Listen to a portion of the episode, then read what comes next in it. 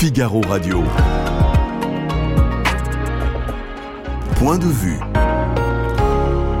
Timothée Delem. Bienvenue dans Point de vue. Le mouvement de contestation contre la réforme des retraites est-il en train de s'essouffler? C'est la question que l'on se pose aujourd'hui alors que les cortèges sont nettement moins fournis au cinquième jour de la mobilisation. Une mobilisation que les Français continuent malgré tout de soutenir. On en parle dans quelques secondes avec Émile Leclerc de l'Institut de sondage Odoxa. Noël Legrette peut-il vraiment rester à la tête de la Fédération française de football? Le patron du football français est plus que jamais poussé vers la sortie. Sur RTL, son avocate exprime un sentiment d'injustice totale. Nous ferons le point sur cette affaire avec Martin Couturier, rédacteur en chef du service des sports au Figaro. Et puis c'est une ville qui porte en elle les stigmates de la campagne de Russie de 1812, de l'occupation allemande de 1941, mais aussi, d'une certaine façon, du plus récent conflit en Ukraine Smolensk, à l'ouest de la Russie, fait partie de ces endroits hantés par la guerre. L'historien François Mali consacre un ouvrage à cette ville emblématique, cité du malheur russe, selon ses mots. Nous en parlerons avec lui en troisième partie d'émission.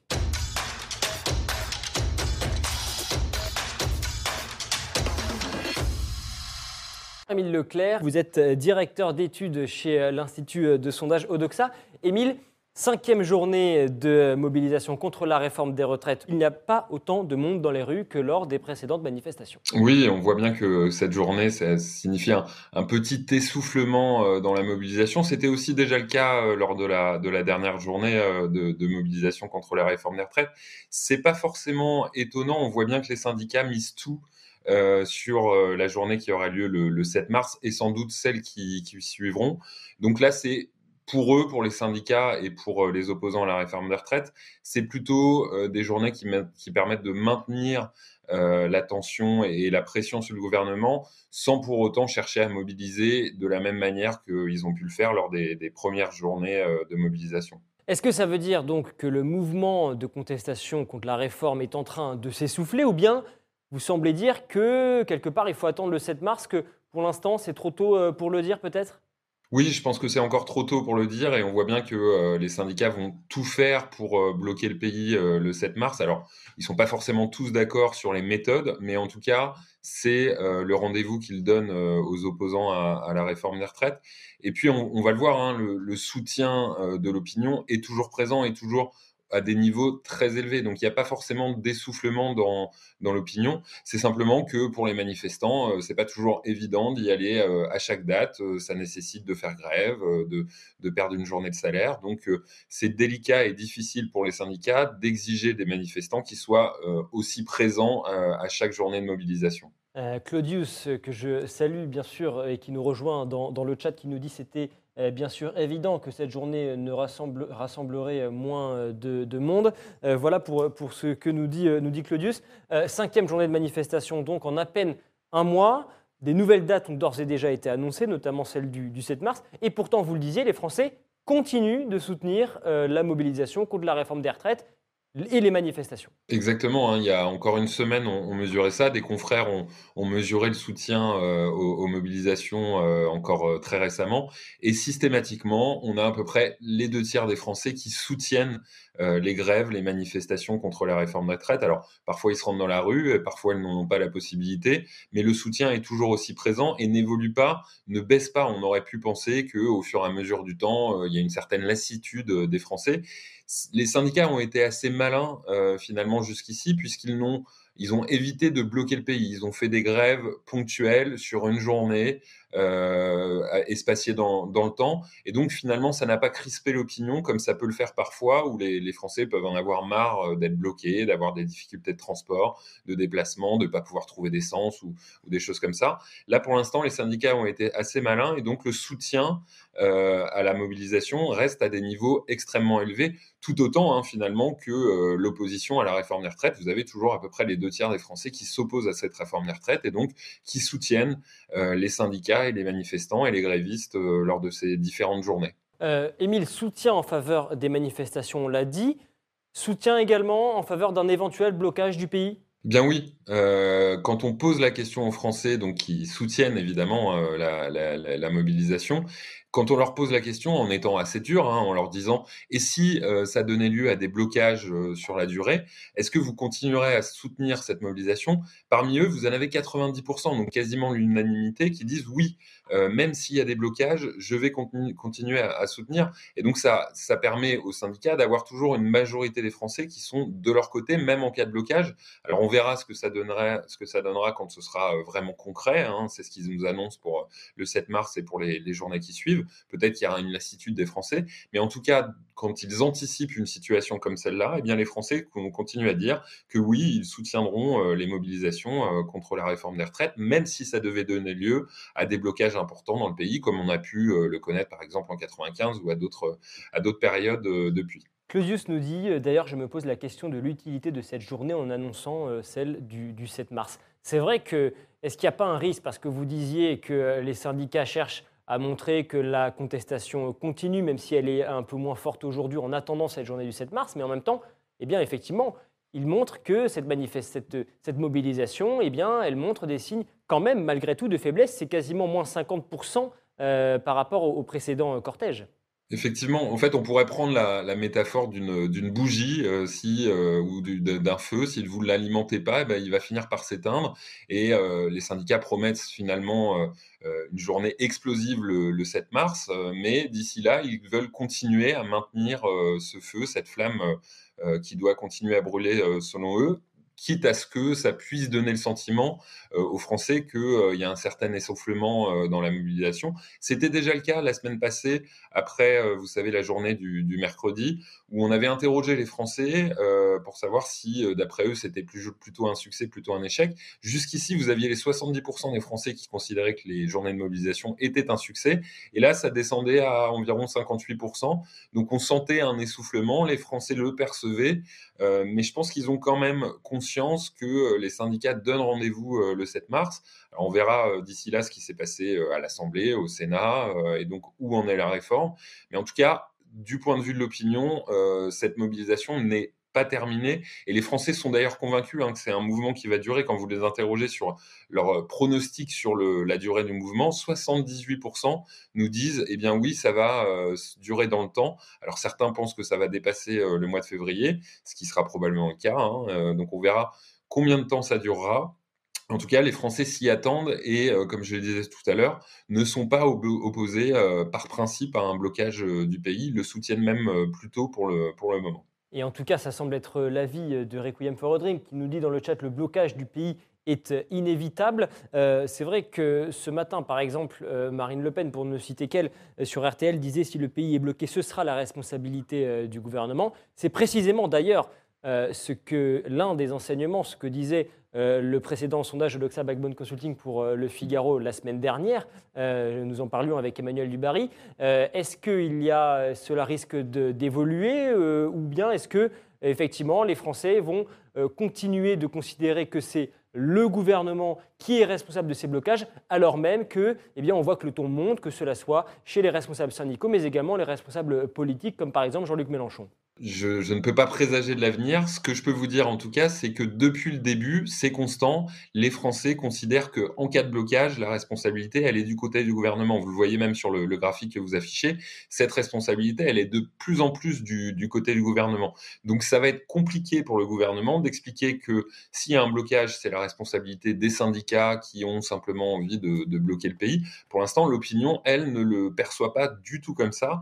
Euh, et donc euh, la responsabilité et du côté du gouvernement. C'est aussi le cas euh, quand vous interrogez les Français sur ce qui se passe à l'Assemblée, euh, sur la situation qu'on est en train de traverser. Ils considèrent certes euh, d'un côté que l'opposition en fait trop en posant des, milliers d'abonnements pour pour faire finalement de l'obstruction parlementaire. C'est ça, les Français ne l'approuvent pas. Mais ils n'ont pas non plus approuvé la volonté du gouvernement de raccourcir les débats à 50 jours, et donc avec des débats qui vont se terminer avec potentiellement un article 7 qui est quand même central dans cette, euh, dans cette réforme, qui ne serait pas discuté à l'Assemblée. Oui, on rappelle que c'est le fameux article qui porte justement sur ce report de l'âge légal à 64 ans. Exactement, et comme je le disais, c'est donc l'article central de, cette réforme. L'opinion ne comprendrait pas, les Français ne comprendraient pas que l'article le plus important d'une réforme telle que celle-ci, hein, qui les concerne tous et à laquelle ils sont particulièrement opposés par ailleurs, ils ne comprendraient pas que l'Assemblée nationale n'ait pas eu le temps finalement de discuter d'un article quand même majeur dans, dans, cette loi. Donc ce serait finalement sans doute perçu comme euh, une forme de déni de démocratie de la part, euh, de la part du gouvernement, en ayant euh, souhaité raccourcir les débats au maximum à 50 jours hein, pour, pour faire passer cette loi. Alors, c'est beaucoup plus compliqué que ça, évidemment. Hein. ça va passer au Sénat, ça reviendra à l'Assemblée. Donc, le chemin parlementaire n'est pas terminé. Mais en tout cas, en première lecture, il n'y aura pas eu de discussion sur l'article le plus important de cette loi. Et donc, vous dites que sur ce point-là, les Français pointerait plus du doigt la responsabilité du gouvernement, effectivement, d'avoir souhaité que cette réforme soit débattue en deux semaines dans l'hémicycle, plutôt que du côté euh, des euh, députés de l'opposition qui, ont déposé euh, des centaines, des milliers d'amendements.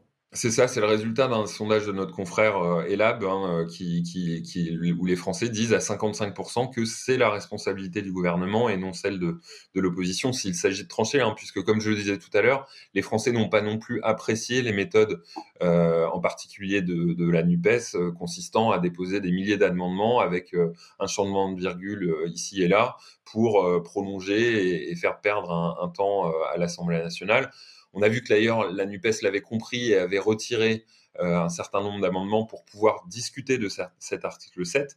Mais en tout cas, aujourd'hui, les Français reprochent davantage au gouvernement d'avoir euh, fait euh, raccourci pardon, le, le, temps parlementaire plutôt que l'obstruction parlementaire de la NUPES, qu'ils n'apprécient pas non plus, il faut, le, il faut le dire. Ça veut dire que dans cette histoire, finalement, politiquement, personne n'y personne gagne Exactement. Personne n'y gagne, vous, l'avez dit. Hein, c'est euh, à la fois euh, le gouvernement au sens large, hein, que ce soit euh, Elisabeth Borne, Olivier Dussopt qui est le, ministre en charge de, cette réforme, évidemment Emmanuel Macron. On l'entend peu sur le sujet. Il a lancé quelques bribes ici ou là, souvent de l'étranger sur le sujet, on l'entend assez peu, mais les Français savent pertinemment que c'est lui euh, qui tient euh, les rênes dans cette, affaire, que c'est sa volonté de faire passer cette réforme des retraites, et, et en sachant qu'ils sont les deux tiers à y être opposés, évidemment qu'ils lui reprochent. Dans notre dernier baromètre politique, paru il y, a, il y a quelques jours, il perdait 5 points de popularité.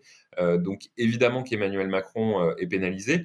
L'opposition est elle aussi pénalisée puisque euh, les Français, je le disais tout à l'heure, hein, n'apprécient pas du tout ce qui se passe à l'Assemblée nationale. Ils sont choqués. Vous avez 82% euh, des Français qui ont suivi un peu les débats et qui savent comment se passent les débats à l'Assemblée nationale. Parmi eux, 55%, donc les deux tiers finalement, euh, disent je suis choqué par, par le, la teneur des débats à l'Assemblée nationale.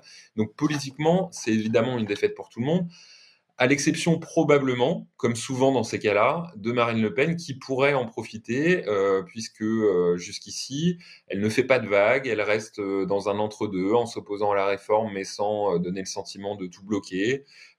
et donc, c'est sa stratégie d'ailleurs depuis le, depuis le début de, ce, de ce mandat d'Emmanuel Macron. donc, c'est probablement elle qui pourrait gagner. Et euh, par ailleurs, il y a quand même des gagnants dans cette histoire. Ce sont les syndicats qui ont euh, repris un peu de, force dans l'opinion et qui sont euh, plutôt appréciés là où ils étaient largement rejetés, que ce soit la CGT euh, de Philippe Martinez ou la CFDT de Laurent Berger. On voit qu'ils émergent plutôt dans l'opinion et qu'ils sont euh, plutôt soutenus dans leurs actions, dans leurs méthodes. Euh, et dans, dans, leur opposition finalement à cette réforme des retraites. Donc les grands gagnants seront probablement les syndicats et politiquement beaucoup de perdants dans cette histoire. Dernière question, Émile Leclerc. Le gouvernement avait dans tous les cas promis de la pédagogie sur cette réforme des retraites. Force est de constater qu'il y a eu malgré tout quelques couacs de communication. Je vais vous prendre un exemple, celui des pensions minimales. Depuis le début, l'exécutif donne l'impression que cette réforme assurera à tous une retraite minimum de 1200 euros par mois. Depuis quelques jours, on s'aperçoit qu'en fait, c'est un petit peu plus euh, compliqué que ça. En réalité, cette mesure ne s'appliquera qu'à ceux qui auront une carrière complète, à temps plein et payée au niveau euh, du SMIC. C'est donc pas tout à fait euh, la même chose.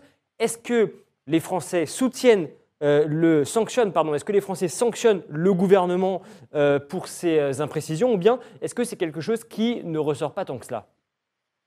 Alors déjà, un premier élément, au, tout début hein, de, cette réforme, on avait interrogé les Français qui étaient largement favorables, évidemment, à ce principe de, retraite minimale et qui l'appréciaient à plus de 80%, qui approuvaient cette idée.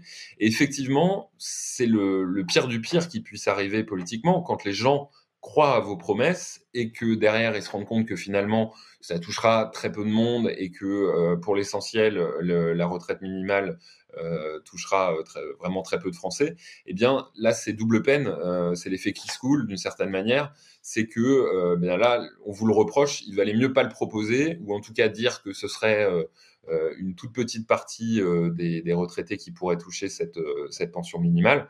Donc là, les Français ne comprennent pas. Ils nous le disent d'ailleurs dans les enquêtes. Hein, vous en avez les trois quarts qui considèrent que le Français, le gouvernement, pardon, n'est pas clair et pas transparent sur sa réforme depuis le, début. Et donc l'exemple des 1200 euros en est un, très, bon, un très bon exemple. Merci beaucoup, Émile Leclerc, pour votre précieuse analyse. Toutes nos analyses également sont à retrouver sur lefigaro.fr. Figaro Radio. Point de vue. Timothée Delem. C'est un rapport accablant qui pointe du doigt de nombreux dysfonctionnements à la tête de la Fédération française de football. La ministre des Sports, Amélie Oudéa-Castera, a dévoilé les fameuses conclusions de l'audit ministériel qui visent en particulier Noël Legrette, mais également la directrice générale de l'institution, Florence Ardouin, on fait le point sur cette affaire avec Martin Couturier, rédacteur en chef du service des sports, dans quelques secondes. Mais avant cela, voici ce que disait la ministre. Compte tenu de ces déclarations publiques, compte tenu des problèmes de gouvernance, compte tenu des comportements inappropriés euh, à l'égard euh, des femmes, il n'a plus aujourd'hui la légitimité nécessaire pour administrer, piloter cette fédération le constat, il est clair et euh, chacun sait euh, ce que j'en pense. La question maintenant, c'est en responsabilité, quel est le chemin institutionnel qui permet de purger cette crise jusqu'au bout et de retrouver une situation qui soit assainie, qui soit apaisée et qui permette de repartir de l'avant? En tout cas, on a bien compris, euh, Maître Bourg, que euh, Noël Le Gret n'avait pas l'intention de démissionner dans l'immédiat et qu'il restait donc président de la Fédération française de football. C'est ce que vous nous dites ce matin. Absolument, jusqu'à nouvel ordre. Bonsoir Martin Couturier. Bonsoir Timothée. Rédacteur en chef du Figaro Sport. Euh, il y a de l'ambiance en ce moment à, la Fédération française de football, c'est peu de le dire. Nous venons d'entendre la ministre des Sports Amélie Oudéa-Castera et la réponse de l'avocate de Noël Le Gret, Florence Bourg. On va y revenir, mais avant cela, est-ce que vous pouvez nous faire un petit euh, récapitulatif rapidement de, cette affaire. Euh, qu'est-ce qui se passe à la FFF alors, qu'est-ce qui se passe? Ben, Il y a donc eu un rapport qui a été lancé et demandé par euh, la ministre des Sports, Amélie Oudéa-Castera, suite à des comportements plus qu'étranges à la Fédération française de football, qui est la plus importante fédération française de France, avec plus de 2 millions de licenciés. Donc, c'est évidemment un gros poids lourd du sport français. ce rapport a été attendu, il est enfin tombé. Et euh, les, conditions, les, conclusions, vous l'avez dit, et Amélie Oudéa Castéra l'a dit, sont accablantes finalement pour Noël Le Noël Le mais pas seulement. Également la directrice générale Florence Ardouin. Alors que révèle ce rapport? Qu'est-ce qui est reproché à l'un et à l'autre? Alors ce qui est reproché à euh, Noël Le c'est euh, des comportements déjà difficiles, c'est comme c'est pas le terme exact, mais c'est ça que ça veut dire. Inapproprié, Inapproprié vis-à-vis des femmes, avec des, des textos, des SMS sexistes, voire sexuelle, envoyée à des heures tardives. Euh, le rapport note aussi que la consommation d'alcool n'améliore pas les choses du côté du président de la Fédération française. Euh, ça, c'est côté Noël Legrette. Et côté euh, Florence Ardouin, c'est un... la directrice générale de la FFF. Exactement, la numéro 2. c'est un peu moins pire. Elle, on lui reproche de la brutalité et on lui reproche finalement une passivité dans son rapport à Noël Legrette est-ce qu'elle l'a couvert? Est-ce qu'elle ne l'a pas couvert? Est-ce qu'elle était complice, entre guillemets, de, de ses agissements? Voilà, tout ça a été assez flou jusqu'à ce rapport. Ça l'est un petit peu moins aujourd'hui. Il n'empêche qu'aujourd'hui, ce tandem qui dirige la Fédération française de football est très clairement attaqué et ne peut plus rester en place. C'est impossible. Alors, on va y revenir, mais euh, avant cela, à quand remontent euh, tous ces problèmes? Parce que ces dysfonctionnements dont vous parlez, ça ne date pas d'hier, ça fait longtemps qu'on en entend parler. Oui, ça fait longtemps, mais en fait, euh, Amélie Oudéa Castera, finalement, tout s'est accéléré lors de dérapages verbaux de Noël Legrette. Pour, quand, par exemple, eh ben, lorsqu'il a commencé euh, lorsque des, France Télé, je crois, lui a soumis des images d'un reportage au Qatar sur la- les conditions de travail euh, des ouvriers et des gens qui travaillaient à l'hôtel de l'équipe de France. D'accord. Et là, il a, il a, il a, il a répliqué en disant Mais c'est rien, c'est juste un coup de peinture. Voilà. Donc des dérapages verbaux qui ont, Qui ont- verbaux, qui ont euh, peut-être euh, mis de l'huile sur le feu. Exactement, qui ont mis de l'huile sur le feu et qui ont poussé finalement la ministre qui arrivait, qui était assez récente à son poste, à se dire mais c'est pas possible, on ne peut pas laisser passer ça. Et donc elle a commencé à répondre, à demander des comptes, et c'est comme ça que finalement tout s'est enclenché. Et la dernière sortie qui a été la, la plus catastrophique pour Noël Le Graët, c'est la sortie sur, de- sur Zinedine Zidane. Alors rappelez-nous, c'était sur RMC. Oui, c'était sur RMC. Après, semble-t-il, un déjeuner de famille assez arrosé. Là, pour tout vous dire, la- la- le service com de la Fédé n'était absolument pas au courant de cette interview que Noël Le Graët a acceptée et où il a, et où il a tout simplement dit, mais en fait, Zidane, moi, je m'en- tope le coquillard, ça ne m'intéresse, il m'intéresse pas, je ne l'aurais même pas pris au téléphone s'il m'avait appelé. Tout ça, pourquoi? Parce qu'on le questionnait sur savoir si Zidane aurait pu prendre ou pas le poste de sélectionneur à la place de Didier Deschamps. Didier Deschamps, un très proche de Noël Le Graët. Donc Noël Le Graët extrêmement affaibli euh, Voilà. aujourd'hui. Quel est l'état de ses relations avec la ministre des Sports, Amélie Oudéa-Castéra Ah, est- est- ses relations sont extrêmement mauvaises. Elle, elle veut, euh, elle veut qu'il parte. Oui, jamais elle n'a employé le mot démission pour demander le départ de Noël Le Graët. Donc, elle a dit c'est aux instances de prendre leurs responsabilités. Les instances, on va en parler, il y en a plusieurs. Euh, et donc, au sein de cette fédération française. Et donc, jamais elle a appelé directement à la démission. Mais c'est clairement ce qu'elle souhaite. évidemment. Effectivement, elle n'appelle pas à la démission, mais elle dit, le rapport dit, je le cite, qu'il n'est plus en mesure de diriger le football français. Alors qu'est-ce qui va se passer maintenant? Euh, Quelles sont les options, quelles sont les procédures sur la table? Démission, licenciement, qu'est-ce qui, qui peut se passer Alors, maintenant? Une fédération française, une fédération comme celle, de, comme celle du foot est entre guillemets indépendante. Donc, D'accord Donc le ministère et la ministre n'a pas le poids pour faire partir un président de fédération. Elle n'a aucun outil direct pour que, ça, pour que ça soit le cas.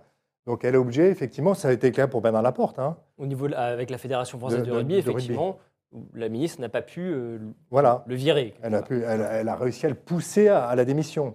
Mais elle n'a pas pu faire mieux que ça. Alors là, qu'est-ce qu'il va faire Noël Le Graët Alors qu'est-ce qui se passe? Donc concrètement, il est prévu a priori un comité directeur le 28 février prochain. D'accord. Là, il n'y a, a pas 50 solutions.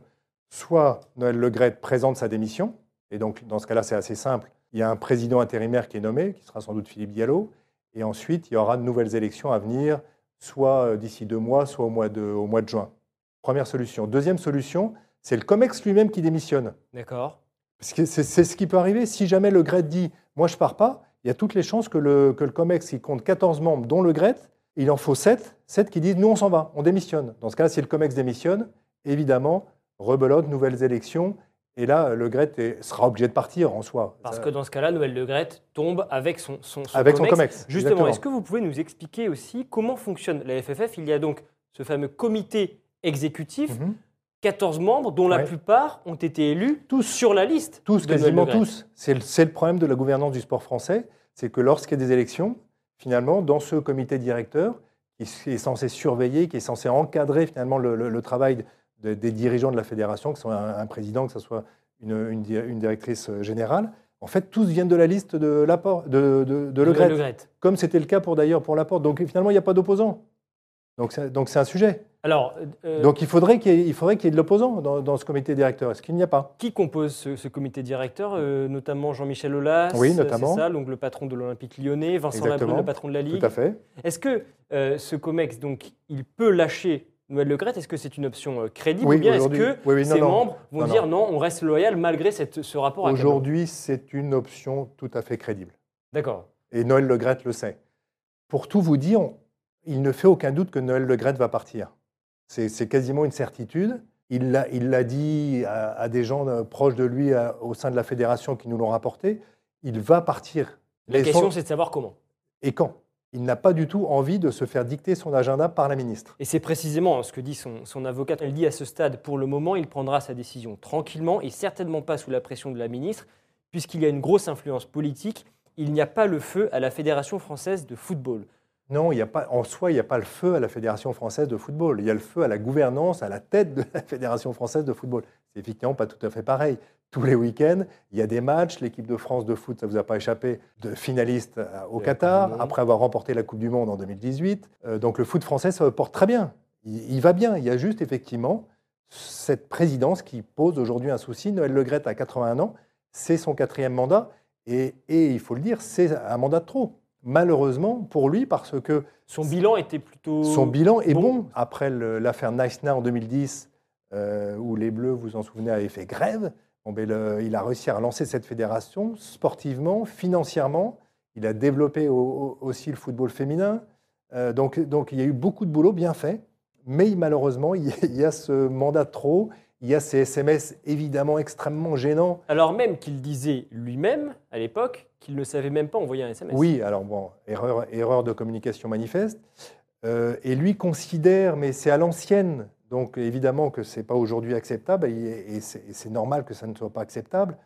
Pour lui, c'est de la drague, mais malheureusement, c'est de la drague qui ne passe pas, euh, et qui aujourd'hui fait tiquer, ce qui est totalement normal, euh, et qui impose que ce monsieur de 80 ans, c'est un vieux monsieur qui a été malade aussi, aujourd'hui, il doit céder sa place, et il a du mal à le faire. Donc la dernière option dont on n'a pas parlé tout à l'heure, il démissionne au COMEX, le COMEX démissionne. La troisième option, c'est que le Comité national d'éthique, qui est une- un, un- un- un organisme qui a été créé justement dans- au lendemain de Naïsna, de la grève de Naïsna, En 2010, en oui. 2010, que ce comité saisisse la commission de discipline de la Fédération française de football. D'accord. Et, le, son président a dit qu'il allait le faire. Si jamais le GRET ne démissionnait pas, le président de ce comité le- saisira la commission de discipline qui, elle, peut effectivement décider de sanctionner son président. Et donc éventuellement de euh, le licencier. Euh, pe- peut-être pas le licencier parce qu'il n'est il, il est pas licenciable. C'est pas, c'est pas, D'accord. il n'est pas salarié. Mais en tout cas, peut, peut effectivement euh, le, le suspendre et, et faire qu'il soit obligé de se retirer. Dans tous les cas, euh, vous- si je vous comprends bien, Noël Le Gret, Oui, il va, partir. c'est sûr. La question, c'est savoir effectivement quand et comment. Voilà. Euh, Aujourd'hui, il est d'ores et déjà en retrait euh, de la Ouais. FFF. Qu'est-ce que ça Non, veut il était en retrait jusqu'à la remise du rapport. Alors concrètement, qu'est-ce que ça veut dire? Est-ce que, je ne sais pas, est-ce qu'il est encore présent au siège de la FFF Il passe régulièrement. Il passe régulièrement? Nos informateurs nous disent qu'il passe régulièrement à la FFF, effectivement. Il a encore un pouvoir décisionnaire? Ce qui se passe, c'est qu'il n'y a plus aucune décision justement qui est prise à la Fédération française. D'accord. Car le président intérimaire Philippe Diallo, bon, bah, euh, voilà, il n'est que- il n'est qu'intérimaire. Il n'a pas, tous les salariés ne sont pas non plus euh, très, très, très, très fans. Les membres du COMEX ont guère apprécié que il, il vous a- il a- cette semaine, il, s'est- il a postulé pour être membre, représentant de- pour la France à, à l'UEFA ou à la FIFA? Non, je crois que c'était à la FIFA. D'accord. Ça n'a pas plu à certains membres du COMEX qui ont dit qu'il aurait pu nous, il aurait pu nous prévenir. Donc, il s'est mis quelques, quelques membres du COMEX euh, un peu plus, euh, pas le- dans le contraire de la poche. Euh, il, est assez, ouais, ado, voilà. il est assez proche, semble-t-il, aussi de, de Florence Ardouin. Donc, évidemment, ça, ça- ça- ça pose problème pour la succession parce que maintenant, en fait, les couteaux sont sortis. Ouais. Qui pour succéder à Noël Le C'est la question aujourd'hui à la Fédé. Donc, au- aucune prise de décision aujourd'hui possible à la Fédé. C'est terminé. On attend le- le dénouement de ce feuilleton. Est-ce que l'on a, vous parlez des noms euh, qui circulent, est-ce que vous pouvez nous en révéler certains? Est-ce que ce sont des choses qui se savent? Est-ce que ce sont que des bruits de couloir? Ce sont des bruits de couloir aujourd'hui. On sait que Philippe Diallo, effectivement, le président intérimaire, serait, serait susceptible d'être intéressé. D'accord. Euh, il y aurait Jamel Sanjak, qui lui est le président de l'I- de la- du, du comité d'Île-de-France. D'accord. Une, une ligue importante de la Ligue d'Île-de-France, qui est une ligue importante. Lui aussi pourrait être, euh, pourrait être intéressé. Euh, après, il y a- Jean-Michel Aulas, quand même une figure du football français. Alors pour l'instant, il est à la tête de l'Olympique Oui, lyonnais. et c'est le sujet. C'est le sujet. C'est que ça pourrait poser problème parce que il détient encore au moins 8%. Il est en train de vendre ses parts. Il, a- il détient en- encore 8% de l'Olympique lyonnais. Donc compliqué, D'accord. voire même impossible d'être à la fois. Il euh, faudrait qu'il démissionne de l'Olympique lyonnais. Enfin, non, il faudrait qu'il vende toutes ses vende parts. plutôt, oui. Voilà. Ouais. Donc compliqué. Il pourrait être intéressé, Jean-Michel Aulas? Ah, il aurait pu, oui. Mais euh, voilà. Et après, il y a un dernier nom qui ne circule pas, mais que tout le monde aime bien entendre, c'est celui de Michel Platini. Michel Platini, qui pourrait euh, revenir à la tête de la. Alors on sait, effectivement, il a rencontré euh, la ministre des Sports rencontré. récemment. Exactement. C'est un, c'est un, un- un candidat potentiel, crédible? A priori pas. Pourquoi? Parce que Michel Platini a encore une affaire judiciaire sur le dos. D'accord. Il avait été gracié par la justice suisse dans son affaire du, du fameux versement. Bon, voilà, les, les spécialistes connaissent ça. Oui, Mais le parquet suisse a fait appel, donc il va y avoir un deuxième procès. Donc, pour l'instant, c'est trop tôt pour lui. d'accord. Il est sûr que si on lui proposait de venir, qu'il n'y ait pas d'élection, et qu'on lui dise Michel, assis-toi là, tu es président de la Fédération française de foot, il serait capable d'y aller. Mais euh, il y aura des élections nécessaires. et Il y aura euh, ce, ce jugement en Suisse, qui est en- ce deuxième procès à, à venir. Alors, vous parlez euh, de la justice. Est-ce que Noël Legrette, il peut être inquiété au pénal pour toutes ces affaires? Euh, La justice a été saisie La sur certains justice a dossiers. été saisie absolument. Oui. Les, membres, les, les membres de cette commission ont saisi le- effectivement la justice au vu des éléments. Donc il peut effectivement être embêté. Je ne sais pas exactement sous quel ordre et comment et dans quel délai, mais clairement, il y a une enquête qui a été lancée. Alors, du côté du terrain, Martin, parce que finalement, c'est quand même ça qui intéresse le plus euh, les fans de football euh, français. On avait quitté l'équipe de France, vous le disiez, quasiment sur le toit euh, de- du monde au Qatar. Est-ce que toutes ces affaires, parce que ça fait quand même beaucoup de remue-ménage aujourd'hui, quand on parle de l'équipe de France, c'est vrai qu'on ne parle pas vraiment de football, on parle de toutes ces affaires assez sordides. Est-ce que tout ça peut avoir un impact sur le plan euh, sportif? Et c'est une bonne question. Et comme dirait l'autre, je vous remercie de me l'avoir posée. Je vous remercie de me le dire. Euh, en fait, il y a un, un- un homme clé dans tout ça.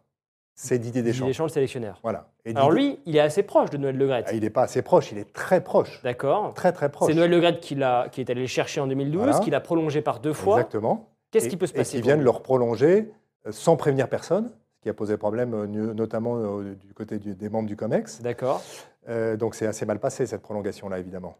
Surtout qu'en fait, ce n'est pas une petite prolongation qui donne à Deschamps les clés de l'équipe de France jusqu'au prochain Euro, Qui là, c'est un lieu. contrat de.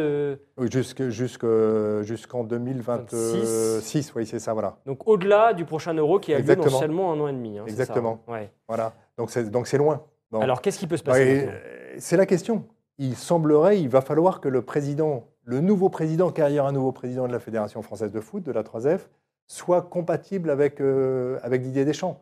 J'imagine mal un candidat arriver et dire Moi, j'ai envie de me faire la tête de Deschamps. Non. Deschamps aujourd'hui est quand même très populaire. Voilà. euh, Il gagne tout, en il- France, gagne il tout a ou presque. Son palmarès est- qui parle pour lui. Il est quasiment intouchable. Donc, même si après la Coupe du Monde, il y a eu des débats, avec notamment euh, Christophe Dugarry, très proche de Zinedine Zidane, qui s'est interrogé Voilà, aujourd'hui, Deschamps est intouchable, mais il n'empêche qu'il est sûrement, d'une manière ou d'une autre, quand même un petit peu affaibli par ce, par ce changement de président à venir, par cette perte de, de, de- de son tuteur, D'accord. De son Euh, mentor. Zinedine Zidane, euh, c'est vrai que c'est un nom qui revient. Bah, lui, il rêvait, il l'a dit, hein, ça a été clairement dit par euh, Robert Pires cette semaine. Ouais, ancien il rêvait de l'équipe de France. Exactement, et ancien co- coéquipier de, de, de Zinedine Zidane, il rêvait de prendre les Bleus après Didier Deschamps et après cette Coupe du Monde au Qatar. Est-ce que Raté. la démission, enfin l'éviction prochaine de Noël Le Graët, est-ce que ça peut remettre des choses en cause Ou bien de toute façon, le contrat de Didier Deschamps, Ah, il est signé Non, a priori, enfin, sauf erreur de ma part, le contrat il est signé et je vois pas très bien ce comment on pourrait y revenir. Après, Didier Deschamps n'est pas non plus un homme à s'accrocher, même si on peut penser le contraire. En tout cas, si jamais il voit que ça tourne mal, si jamais ça se passe très mal à l'euro, s'il voit qu'avec le nouveau président ça se passe mal, il sera capable de dire je m'en vais. Et ça ne sera pas une question d'argent, je pense pas. En tous les cas, c'est un proche de Noël Le proche. mais il n'est absolument pas visé par euh, ce, rapport. C'est vraiment Noël Le Graët, Florence Ardouin, mais Exactement. Didier Deschamps, lui, n'a voilà, rien, aucun, rien non, non, non, il n'a rien à voir avec ça, effectivement, rien à voir, si ce n'est que effectivement Florence Ardouin avait eu des comportements un peu particuliers autour de l'équipe de France, pas au Qatar parce que Noël Le Graët l'avait écarté de, de la gestion de l'équipe de France, ce qui n'était pas le cas en Russie ou, euh, et, et à l'Euro également.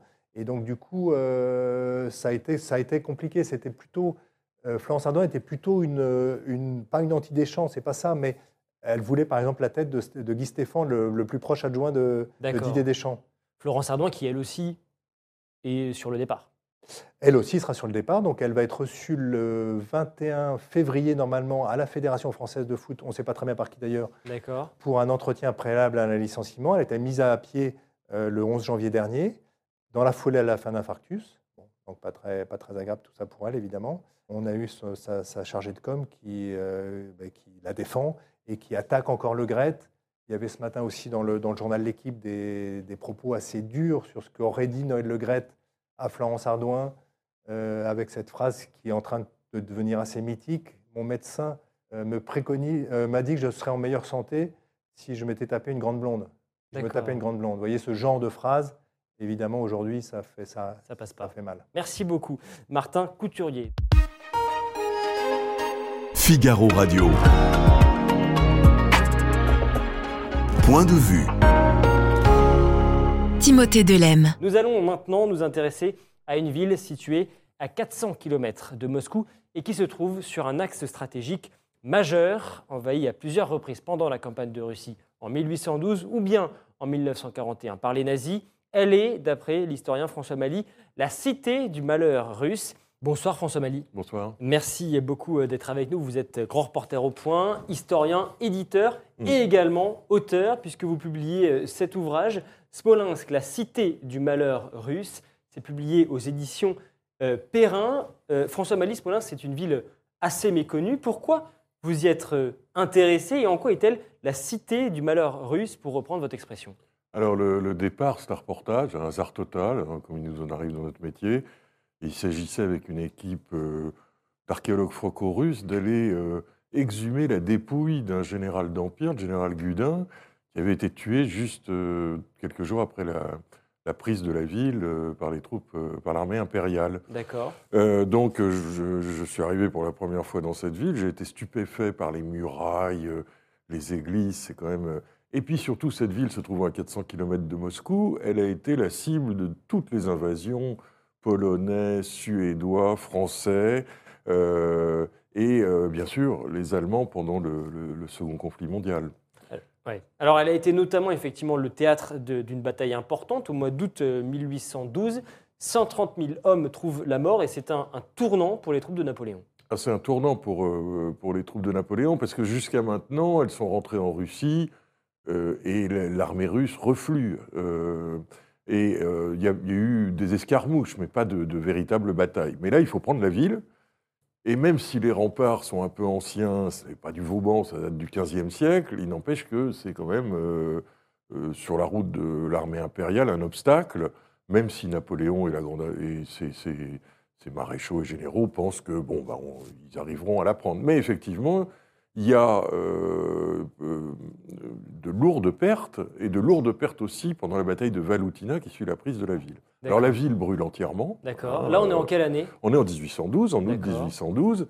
Euh, donc la cité brûle, est dévastée. Et puis au retour, quand l'armée retournera pendant la, la- la- la- la terrible retraite de Russie, ce sera une des, une des haltes euh, de l'armée où elle va essayer de se réorganiser et puis partir jusqu'à la Bérésina. Et ensuite, c'est la débâcle totale. Donc l'armée napo- napoléonienne s'arrête à Smolensk. Elle s'arrête à Smolensk, elle prend la ville, elle combat euh, pour prendre la cité, et elle va s'y installer pendant euh, les, les quelques mois euh, euh, qui séparent de- de- de- du retour de l'armée de Moscou, Moscou incendié euh, également. Donc c'est la grande débâcle, la retraite de Russie. Alors plus récemment, cette ville, et vous le disiez, est sortie de l'anonymat parce que en 2021, des fouilles archéologiques ont permis d'y découvrir les restes d'un général napoléonien qui s'appelait le général Charles-Étienne Gudin et qui était tombé totalement dans l'oubli. Comment c'est possible ça? Alors bah, D'abord, il y a beaucoup de généraux qui sont morts pendant le- le- le- les 20 années de révolution et, et d'empire, mais c'est vrai, celui est oublié. Moi, je, je- alors que c'était quand même un grand divisionnaire, je pense que c'est parce qu'il est mort dans une bataille que personne n'a voulu euh, revendiquer, parce que cette bataille a très mal tourné pour les Français, et que, bien évidemment, on retient plus euh, euh, les, les- les- les victoires que, euh, surtout, l'Empire faisait peu de publicité à ses défaites. Et c- c'est pas une défaite, mais euh, c'est un accrochage, une bataille très très sérieuse, durant laquelle le général Gudin est fauché par un boulet. On l'enterre dans la citadelle de Smolensk, et c'est euh, sa dépouille que euh, retrouve en juillet euh, 2021, un truc complètement hors norme, parce que euh, euh, depuis, on avait bâti dessus une boîte de nuit, tout ça avait été ravagé par l'artillerie euh, et nazie et soviétique. Donc un, un miracle historique, parce qu'on n'a jamais retrouvé euh, dans le monde un officier de si haut rang euh, euh, de cette façon. Jamais. Et son corps a ensuite été donc rapatrié en Ouais. France et il repose désormais aux Invalides. Il repose désormais aux Invalides depuis le 2 décembre, euh, date anniversaire d'Austerlitz et du Sacre, euh, 2021, juste quelques mois avant que Poutine attaque l'Ukraine. Vous consacrez euh, beaucoup de pages à, cet homme dans, dans votre livre. Euh, D'abord, est-ce que euh, cet homme, que sait-on de lui? C'était un proche de Napoléon. Alors, ils avaient fait l'école de Brienne ensemble, Ouais. quand ils étaient gamins. Cette école dont sont sortis des très grands. euh, donc, ils, se sont côtoyés euh, euh, à l'école et ensuite, euh, il a accompagné. mais il y a peu de témoignages sur lui. Alors, il faut dire que ce n'est pas un personnage flamboyant comme il peut y en avoir, les Ney, les Murat. mais il est proche de lui et puis surtout, il est appelé à de grandes responsabilités.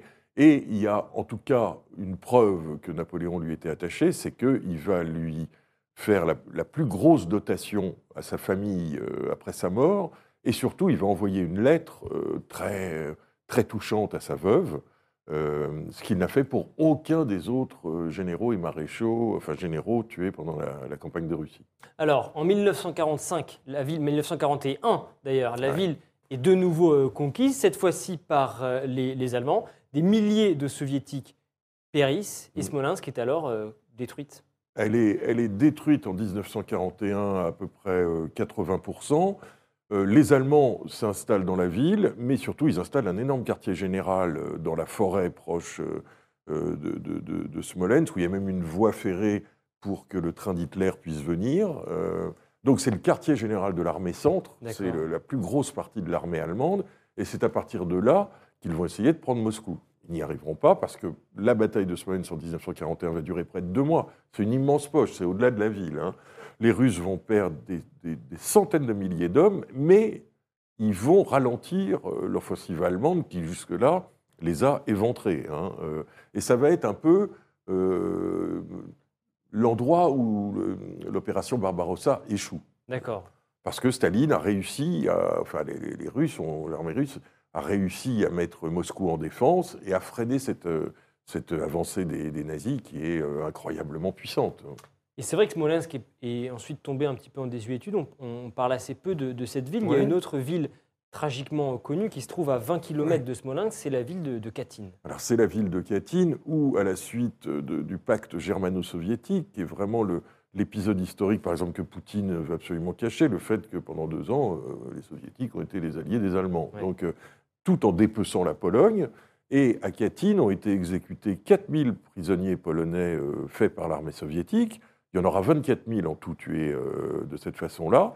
Et ils, sont découverts en, en 1943 par les Allemands qui occupent la ville. Et il va y avoir toute une polémique parce que les Soviétiques vont accuser les Allemands, mais les Allemands ne seront pas condamnés à Nuremberg. Et on sait depuis 1990, Mikhail Gorbatchev l'a reconnu, que c'est un massacre commis par les Soviétiques euh, contre les Polonais. Alors, tragédie de l'histoire, c'est qu'en 2010, 70 ans après, dans le cadre d'une réconciliation polono-russe qui est toujours difficile, le- le- l'avion présidentiel polonais s'est craché euh, à, l'orée de, l'aéroport militaire de Smolensk, et 95 personnes de l'élite polonaise sont à nouveau mortes euh, à quelques kilomètres du lieu où elles allaient se rendre. Et justement, d'ailleurs, vous parlez des Polonais. Cette ville, elle a été, en 1812, euh, envahie par Ouais. les troupes napoléoniennes. Elle l'a été également par les Allemands. Elle l'a été également prise par les Polonais. Ah oui, mais parce qu'il faut comprendre que euh, euh, les, les Polonais et les Lituaniens, euh, pendant, pendant tout le XVIIe siècle, en fait, euh, Moscou n'est pas encore la ville euh, maîtresse. Donc, euh, les Polonais vont prendre Smolensk, les Moscovites vont la reprendre. C'est un va-et-vient sans cesse jusqu'à ce que les frontières soient finalement euh, figées euh, par l'Union soviétique, quasiment. Euh, donc, elle est, elle, elle est Charles XII de, de Suède, lui aussi, va se battre à côté de Smolensk, va être battu à côté de Smolensk avant de prendre la fuite pour l'Ukraine. Donc, son emplacement géographique fait qu'elle a toujours été l'objet de lutte euh, entre l'Est et l'Ouest. Mais elle a toujours été récupérée par les Russes. Oui, Quelle place occupe aujourd'hui cette ville dans l'imaginaire russe Est-ce qu'on peut dire que c'est euh, le symbole de la résistance russe face à l'ennemi? Non, il faut bien comprendre une chose. La résistance russe face à l'ennemi, ce sont deux autres villes. C'est évidemment Leningrad et Stalingrad. D'accord D'abord parce qu'ils ne sont pas battus, euh, les soviétiques, et puis il faut savoir que pour les soviétiques, euh, tous les territoires occupés par les Allemands, on était suspecté d'avoir collaboré. De même qu'être fait prisonnier était une traîtrise. Donc, euh, au sortir euh, à la libération de la ville, toute la population euh, de, de- de cette Russie occupée est suspecte. Et donc, ça va être les, les purges qui déjà existaient depuis très très longtemps, malheureusement, en Union soviétique, vont se poursuivre. Même si les Allemands ont en fait emmené la plupart des, des collaborateurs russes euh, avec eux dans leur fourgon en partant. Alors vous êtes vous-même allé à plusieurs reprises Ouais. À, à Smolensk. Qu'est-ce qu'il reste aujourd'hui de cette histoire euh, tragique? On imagine qu'il y a des restes, des restes, par exemple, de ces multiples destructions. Alors la première chose que les, les soviétiques ont rebâti en 1949, parce que ça a pris très longtemps la reconstruction de, de- de cette partie de la Russie qui a été annihilée par les Allemands, euh, ils, ils ont dit il faut tout de suite rebâtir les remparts et tous les monuments liés à l'invasion napoléonienne, tous les symboles de- de résistance. Mais euh, cette ville, quand vous y êtes aujourd'hui, quand j'y suis allé euh, euh, plusieurs fois, et quatre fois en trois ans, ce qui est sidérant, c'est la dernière fois c'était en octobre 20 2021, la situation, on sentait bien que c'était très très très tendu. hein, euh, et si on veut comprendre les Russes, il faut vraiment changer de logiciel, parce qu'on se, bah, parce que euh, on ne se rend pas compte combien la guerre, la Seconde Guerre, la Grande Guerre patriotique et le culte, c'est un culte, c'est un mythe. Euh, enfin, moi, j'ai- souvenir de scènes incroyables. Euh, J'interviewais euh, un vétéran cuirassé de médailles à Volgograd, l'ex-Stalingrad. J'ai vu une jeune fille passer, éclater en sanglots en le voyant, et puis lui envoyer des baisers comme ça. Enfin, des anecdotes comme ça, il y en a beaucoup. C'est quand j'ai visité le musée de la Seconde Guerre mondiale à Saint-Pétersbourg, la guide nous montre une quarantaine de portraits en noir et blanc et nous dit d'emblée ce sont les conservateurs du musée, ils ont tous été fusillés en 1949, mais réhabilités.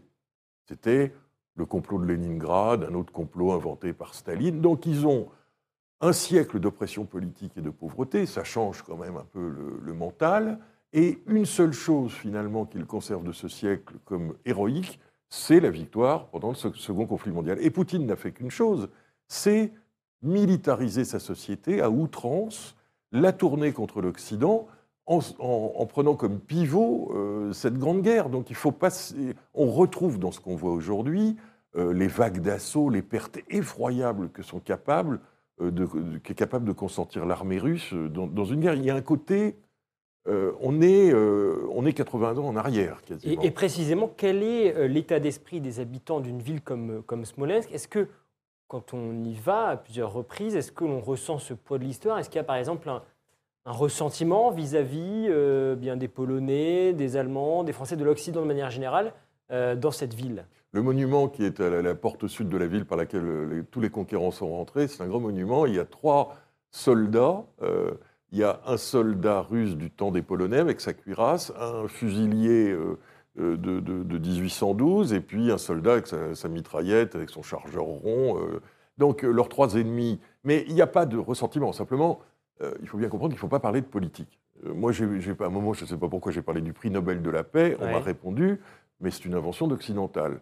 Euh, donc, de toute façon, vous ne faites que des gaffes tellement, tellement, outre la militarisation de la société, tellement le mouvement anti-occidental, cette propagande poutinienne, fait que aujourd'hui, les Russes sont à deux doigts de croire qu'ils ont été envahis et qu'ils relivrent la Grande Guerre patriotique. C'est pour ça que je dis qu'il faut changer de logiciel, parce que euh, nous qui sommes des idolâtres de la paix, on ne peut pas comprendre des gens euh, qui sont euh, figés un peu dans cette mémoire de la guerre. Vous savez, voir, voir le régiment immortel, c'est quand même incroyable. C'est la population de la ville qui défile le 9 mai avec un portrait de l'aïeul mort pendant la, la- la- la Seconde Guerre mondiale. Et Poutine défile en tête euh, de, de- de- de ce régiment immortel. Et d'ailleurs, vous étiez à Smolensk quelques mois avant l'invasion euh, russe en Ukraine et vous décrivez dans votre, dans votre livre à quel point eh bien, la ville vivait déjà un petit peu au rythme de cette avant-guerre. Oui, c'était vraiment très, très, tendu. Euh, et puis les gens sont naturellement méfiants. L'étranger, en plus, une ville de province, c'est pas Moscou, Saint-Pétersbourg, c'est une ville de 300 000 habitants. Donc ça se ressent encore plus. Mais il y a aussi des gens, vous voyez bien que quand ils vous parlent, ils évitent de prononcer certains mots. Euh, ils vous disent pas qu'ils sont contre le, le défilé, contre l'armée, contre l'invasion. Ils vous disent simplement je ne suis pas allé au défilé cette année. C'est de cette manière-là qu'on désapprouve l'offensive contre, contre l'Ukraine. C'est incroyable.